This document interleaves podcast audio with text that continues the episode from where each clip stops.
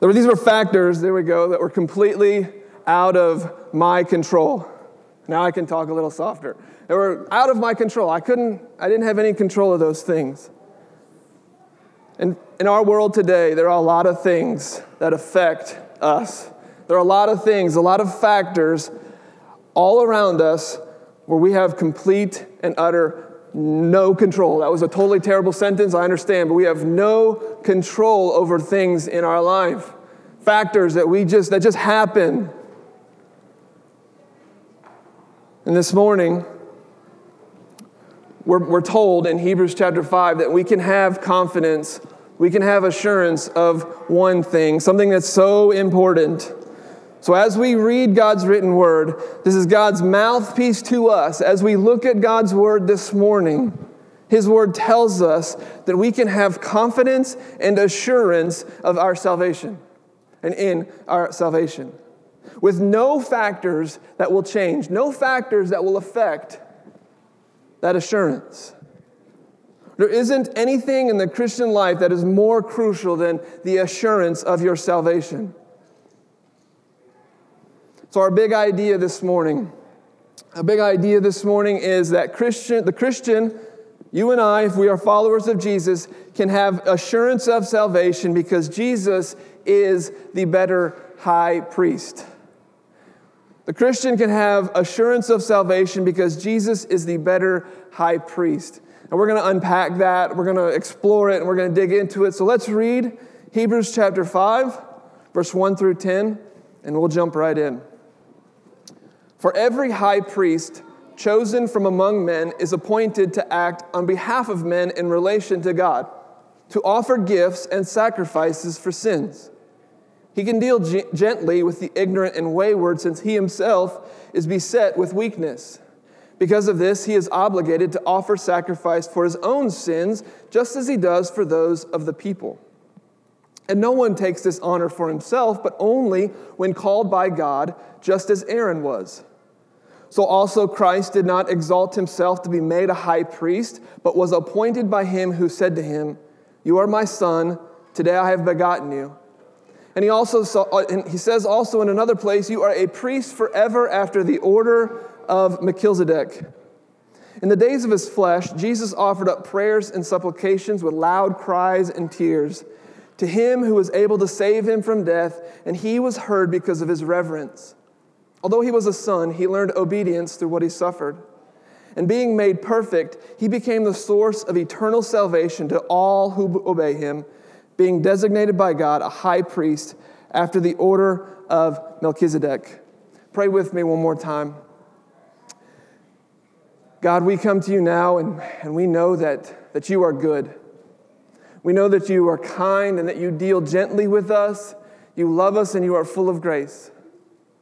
But we also know that you are just, that you are holy, that you are pure, that you are right. God, help us this morning to have a, a, a true, right understanding of who you are and who we are. Help us also to see the sin that's in our life the way that you see sin, the way that you view sin, the way that you grade, if that is even a word to be used here, the way you view our sin. God, help us to see that this morning. God, we are at your mercy, and we ask that you would speak to us this morning in Jesus' name. Amen. So, the big idea is the fact that a Christian can have assurance of salvation because Jesus is the, high, the better high priest is point one, is the main point this morning. Um, and I say that because there's three points. Point one, and then two and three are implications of point one. And I want to tell you that because it may get a little confusing. So here it's laid out one, two, and three. Two and three are implications of point one. Point one, we have assurance of salvation because Jesus is the better high priest. Verses one through four opens up with describing the high priest, a man, a person whose sole responsibility and sole purpose was dealing with God's people's sin. That was it. Verse 1 says that he was he would to act on behalf of men in relation to God, to offer gifts and sacrifices for sins. So, on behalf, in other words, this man, this high priest, was the representative of the people. He was the mediator of the people. And he was in between, he was the middleman between God and man. So, if the high priest didn't do his job, the people's sins would not be atoned for, would not be accepted and forgiven. This system was established by God when he gave him the law. So, a man, a human being, was called by God, was, was set apart by God to offer sacrifices for the people. Brad touched on this last week about the high priest on the Day of Atonement would go into the Holy of Holies to, to make sacrifice, one for himself, which our scripture says, but then also for the, for the people of God. He would atone for their sins through the sacrifice of animals. And not just for himself, not just for the people, but also for himself, because he too was imperfect. He too was sinful. He too was a man representing God's people. It's important to note here that the high priest had to be a man. It couldn't just be an animal. There had to be a man set apart to represent man. This man was chosen by God to deal with the sins of God's people. But what we can't miss, and what we can't just walk away or dismiss this morning, and we, we sometimes kind of glaze over this, is the reason for the high priest in the first place. The reason for the high priest is because of sin. Somebody has to deal with sin. The definition of sin is doing, saying, thinking, or imagining anything that is not in perfect conformity with the mind and law of God. Did you catch that? Doing, saying, thinking, imagining anything that is not per- in perfect conformity with the mind and law of God. 1 John chapter 3 tells us that sin is lawlessness. Sin is without law, is without rules, is lawlessness. It does not matter. I don't think that, that modern Christians, and I wonder about us in this room even, have a right understanding of the doctrine of sin.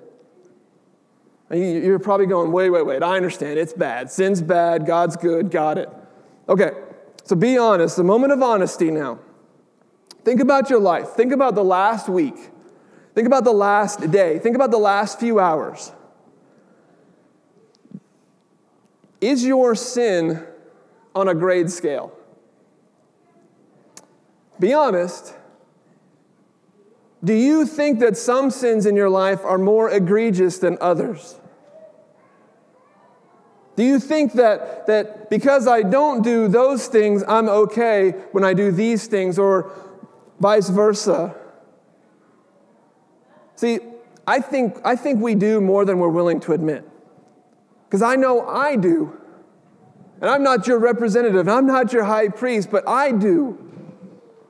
I look around and I compare and I say, well, I'm not that, so I'm okay. Or I don't do that. I don't struggle with that, our world around us accepts some sins more than others, too. So not only are we wrestling with it on the inside, but we're also being shaped and formed by the world outside of us that some sins aren't as bad as others. Those lines of right and wrong and, and sin and not sin are being blurry every day, more and more as we go. The gray areas are growing because of political correctness or, or we don't want to hurt feelings. But none of that is true. None of that is true.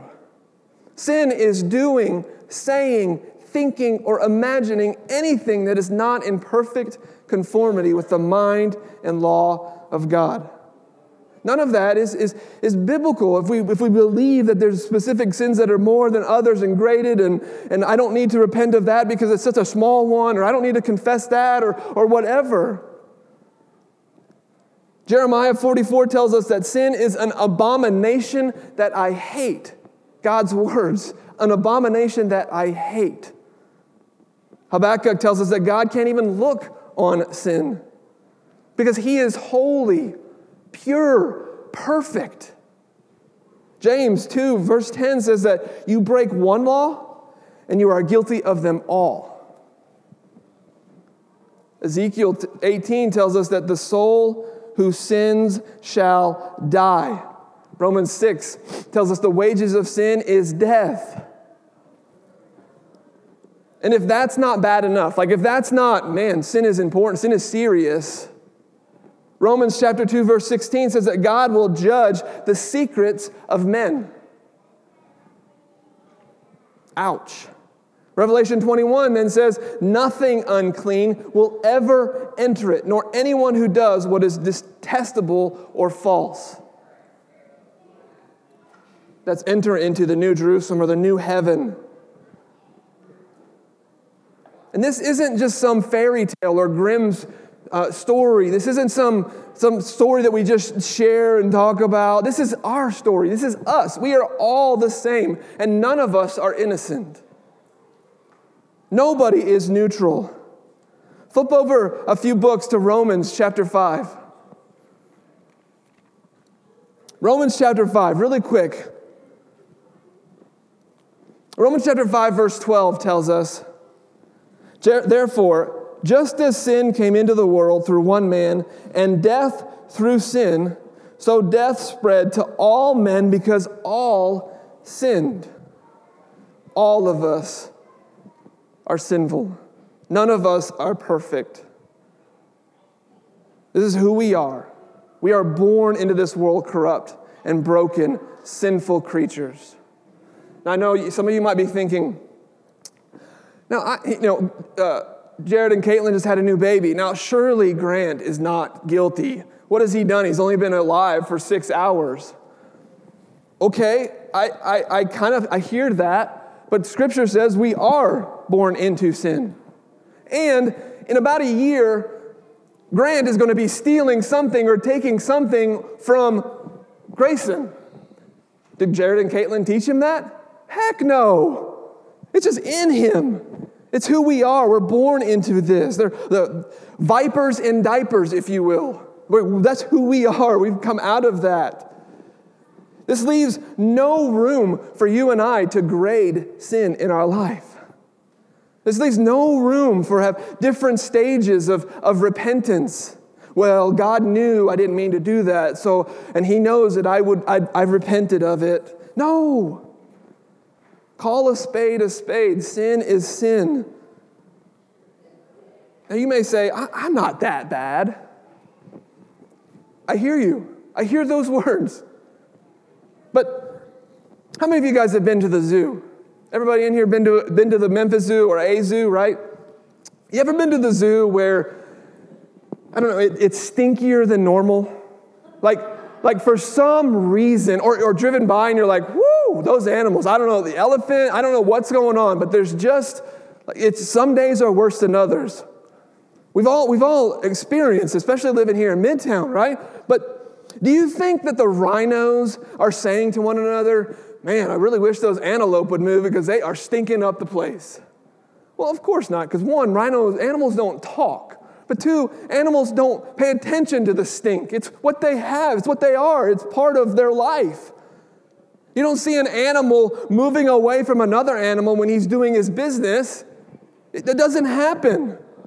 Because, because the animals just live in that mess. You know, you may say, yeah, but I, am not that bad. Like, uh, you're not that bad because you're not smelling yourself. You're not smelling that, the sin in your life. You can't, you can't smell it. You don't, you don't notice the stench of sin. Now, now, Christian, hear me. If you don't think you're that bad, question. I would question your faithfulness. I would question your relationship with Jesus if you can say with a straight face, I'm not that bad. There's no room for that. And if you can smell your sin, if you can, if you're disgusted by it as we drive by the zoo, if you're like, whoo, I am awful, then be encouraged this morning because there is good news. There's a, there's a God whose, whose handiwork is absolutely perfect and has provided a system of hope this, this high priest sacrificial system is a system of hope established by God. Now, you may, you may say, now, Chris, if the high priest was a man, right, a, a sinful man, and, and if what you say is true, that, that all men, all of us are sinful, and they're all separated from God, they're actually all enemies of God. If all of that is true, Chris, then, then and, and this man is representing the people of God to deal with their sin and, and his sin before God. Like, if all of that is true, then, then doesn't this system seem like a, a fatalistic system? Like it's going to fail no matter what? Like it was destined to fail from the beginning? Doesn't make sense. And, and yes, it can't work. It doesn't work. That's the point. The system of the high priest was to point to something or someone better. The system of, of the high priest doing, working on and dealing with the sins of the people was to establish that nobody on earth can save themselves. Not a person can deal with their sin. God was gracious to allow it to work for a time, but it's not foolproof. It's got errors in it. It was meant to fail. Because Jesus is the better high priest. This, is, this idea that Jesus is a better high priest, that he is our high priest this morning, is going to be revisited over and over and over in the book of Hebrews, chapter 7, chapter 8, chapter 9, chapter 10. Jesus is our high priest. Jesus came from heaven, fully God, sent to, to earth to be fully human. He lived on earth from birth to death. 33 and a half years old. He had all the emotions and all the trials of being human. In fact, the text from last week, verse 15 in chapter 4, says, For we do not have a high priest who is unable to sympathize with our weaknesses, but one who in every respect has been tempted as we are, yet without sin. We have this man who has experienced everything that we've experienced. This man named Jesus who, who was angry but did not sin, who was in anguish but did not sin, pleading with God to the point of sweating drops of blood from his body, knowing what was going to happen after the Garden of Gethsemane, in the garden, pleading with him in anguish but not sinning. A man who was brokenhearted and saddened at the death of his friend Lazarus, or brokenhearted and saddened at the, the lostness and the brokenness of his city and of his people. And in all of that, he never sinned. This man named Jesus, this man who was, who was appointed to be made high priest. But like the other, the, the, the old high priest, the man high priest, Jesus had to, had to deal with man's sin, but he didn't have to deal with his own. He didn't have to deal with, with his own sin because he didn't have any. He was sinless, he was perfect. But Jesus is, he is, isn't just our representative, though. He isn't just the representative who, who now, just like the old high priest, represents the people he isn't just the person who, who deals with the sin of the people. He isn't just that representative, and he isn't just our mediator who communicates with God. He isn't the, he's also the perfect sacrifice. He's also the perfect sacrifice. Where, where the old high priest had to bring an animal in or two animals in, Jesus was the sacrifice for us. This, this time, this, this means that, that when he suffered on the cross, he didn't just, didn't just suffer for a moment, he suffered for all eternity. He suffered for the sins of all people. And I don't mean he suffered for eternity long. That's not what I'm saying. He was a perfect sacrifice. Flip over to Hebrews chapter 10. I want you to, I want you to see this. It's kind of looking ahead a little bit, but it's okay. Hebrews chapter 10, verse 11. And every priest stands daily at his service, offering repeatedly the same sacrifices, which can never take away sins. But when Christ had suffered for all time a single sacrifice for sins, he sat down at the right hand of God, waiting from that time until his enemies should be made a footstool for his feet. For by a single offering he has perfected for all time those who are being sanctified. Did you catch that? His sacrifice as a high priest, as the better high priest, was final. It was it. There was nothing left to do. For by a single offering, he has perfected for all time those who are being sanctified. Now, I did a word study on all, and all means all. Like there's no doubt there. All time, those who are being sanctified. So, not only did he represent us in our sin at the cross, but he also paid our debt on the cross. The, high, the previous high priest, the old high priest, couldn't do that. Only Jesus could as the better high priest. That's good news this morning. We can have assurance of our salvation, that our salvation is, is certain and solid in the work of Jesus, the final work of Him on the cross. But not only did he represent our sin and, and on the cross and paying our debt, but he now represents us in heaven. And our scriptures this morning tell us that he, he deals gently with us. He identifies with us being human. And that representation and that dealing gently with us has brought us back into, into, into peace with God, into fellowship with God that the, high, the old high priest couldn't do. Back to Romans chapter 5. It says that therefore, since we have been justified by faith, we have peace with God through our Lord Jesus Christ. We have peace with God because we were once enemies with God, set apart, separated from God. We're now at peace with Him. We are with Him because of Jesus, the God who cannot look on sin, the God who who cannot look on sin because he is holy and just, now looks at his children and he looks on us because of Jesus and he sees Jesus and not our sin.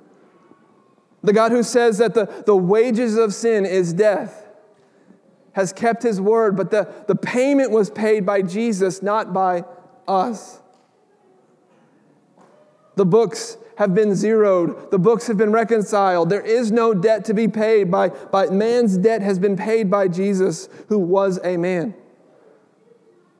The, the, the God who says he will judge the thoughts of men has already judged our thoughts on Jesus. Jesus is the better high priest. And we have assurance of salvation because of it. We are assured of our salvation because he is the better high priest, because his sacrifice is final, and nothing changes that. There's no factors that can change that confidence and that assurance. Nothing. And that should give you confidence this morning, much more than I had when I did that, when we started that puzzle. Much more, on a greater scale. So, point number two, and this is our first implication. Point number two is we are living with an assurance of salvation when we accept that we can be fully human because Jesus was fully human. I'll say it again. We, you probably you got it up there too. We are living with an assurance of salvation when we accept that we can be fully human because Jesus was fully human. Now, this does not mean that we can just sin we get a license to con- constantly and, and all the time mess up. That's not what I'm saying. Romans 6, 1 through uh, 1, 1 and 2 says, What shall we say then? Are we to just continue in sin that grace may abound? And Paul says, By no means. Heck no. Absolutely not. But what it does mean is that we can be real. We can be honest with one another. Is that we can be sinners and not fear others because there is grace. Hebrews chapter 5, verse 2 says, talking about the old, the old high priest, he can deal gently with the ignorant and wayward since he himself is beset with weakness. Deal gently with the ignorant and wayward and weakness. Now, if you haven't caught this yet, we are ignorant, wayward, and weak Those, that, those describe us. That's who we are. But Jesus can deal gently with us because he was fully human. John chapter 1, verse 17 tells us that grace and truth came through Jesus Christ. Grace and truth came through Jesus Christ. There is grace this morning. So when you're afraid to speak or to share or to stand, there is grace. When you think your sin is too much, there is grace. When you are paralyzed by shame, there is grace. And you may say, You don't know what I've done. There is grace. But what about this? There is grace this morning. Jesus knows and he has lived a life smelling our sin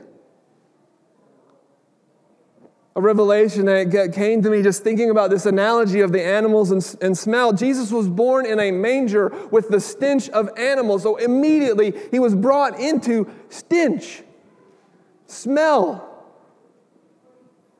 And then he lived among the sinful, broken people for you and for me. There is no reason to fear anyone here on earth. There is no reason to be concerned with what they're going to say or what they may think. You are accepted this morning. You can be fully human. You can be real and you can be honest because Jesus was human and real. There's also no reason to perform for, God, for God's love. You can't earn God's love. There's no reason to even try. He cannot love you anymore. His love is perfect. So we, we can be real and honest with others because of Jesus. No other reason. He accepts you as you are, and He deals gently with you because He was fully human. And you can be real and honest this morning. Our third point and final implication is, is that we can live a life of freedom with assurance and confidence because Jesus is the source of our salvation. Verse 9 of Hebrews chapter 5 says, And being made perfect, speaking of Jesus, he became the source of eternal salvation to all who obey him, being designated by God a high priest after the order of Melchizedek. We can live a life of freedom with assurance and confidence because Jesus is the source of our salvation. This means that nothing will remove you from Him. Nothing. Jesus isn't just our represent, representative. He isn't just our mediator. He isn't just our sacrifice or payment, but He's also the source of our salvation.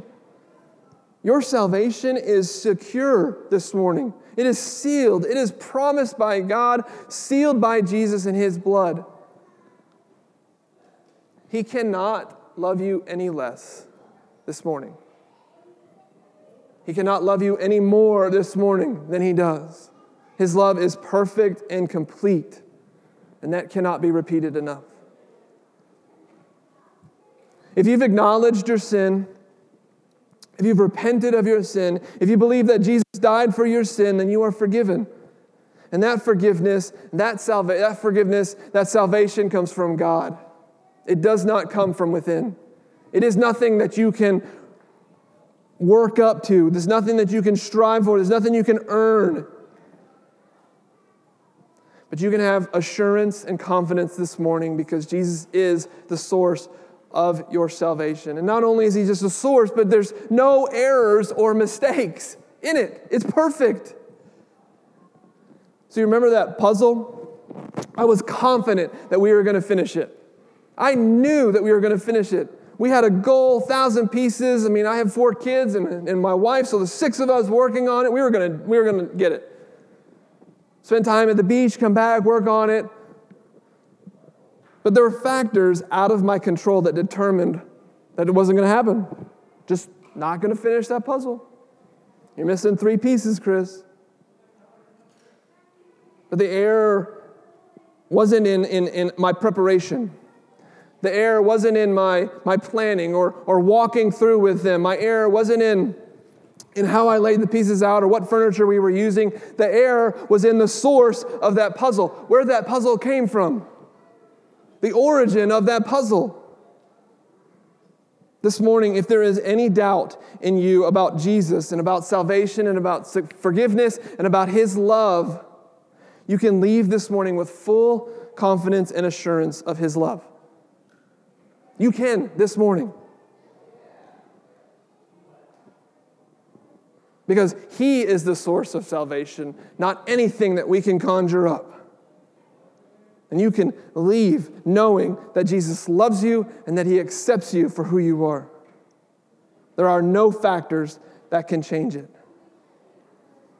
This morning, ask Him if He loves you.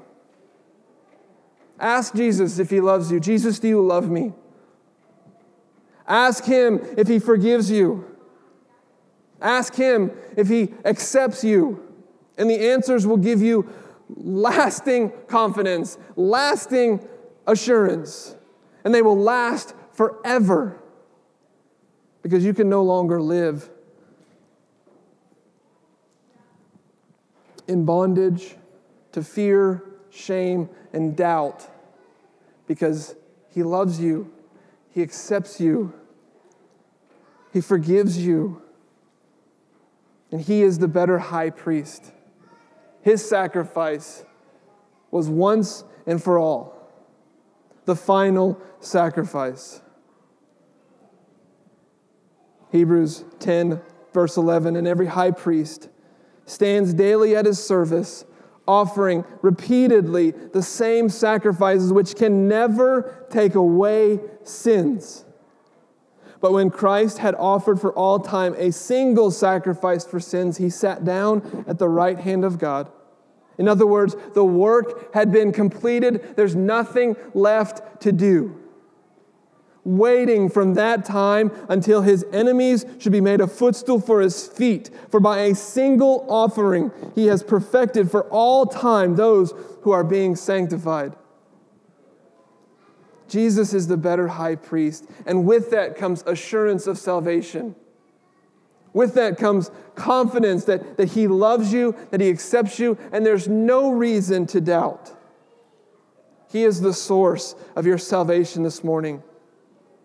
Let Him be that for you this morning. Let Him be your source of salvation, not Chris, not Brad, not Ben, not anybody in here. Let Jesus be the source of your salvation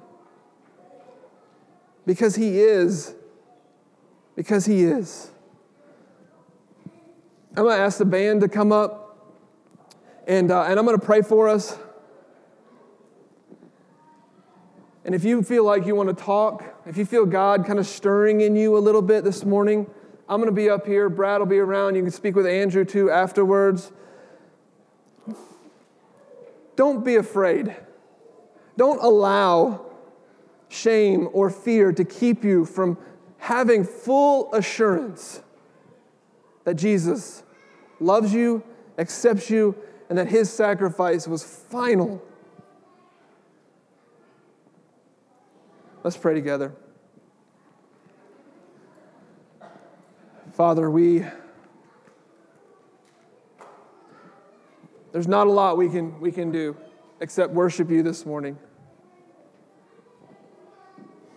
We can try to be good and we can try to work hard and we can try to, to do the things, but we know that your word tells us that you accept us, that you love us as we are.